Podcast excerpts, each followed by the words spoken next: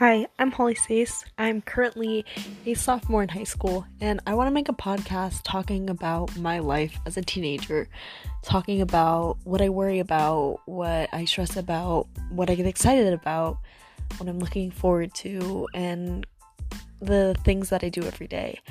I want to talk about the crazy adventures that I go on with my friends, the stupid jokes that we make and just to sort of remember and document my high school years that we all wish went a little slower.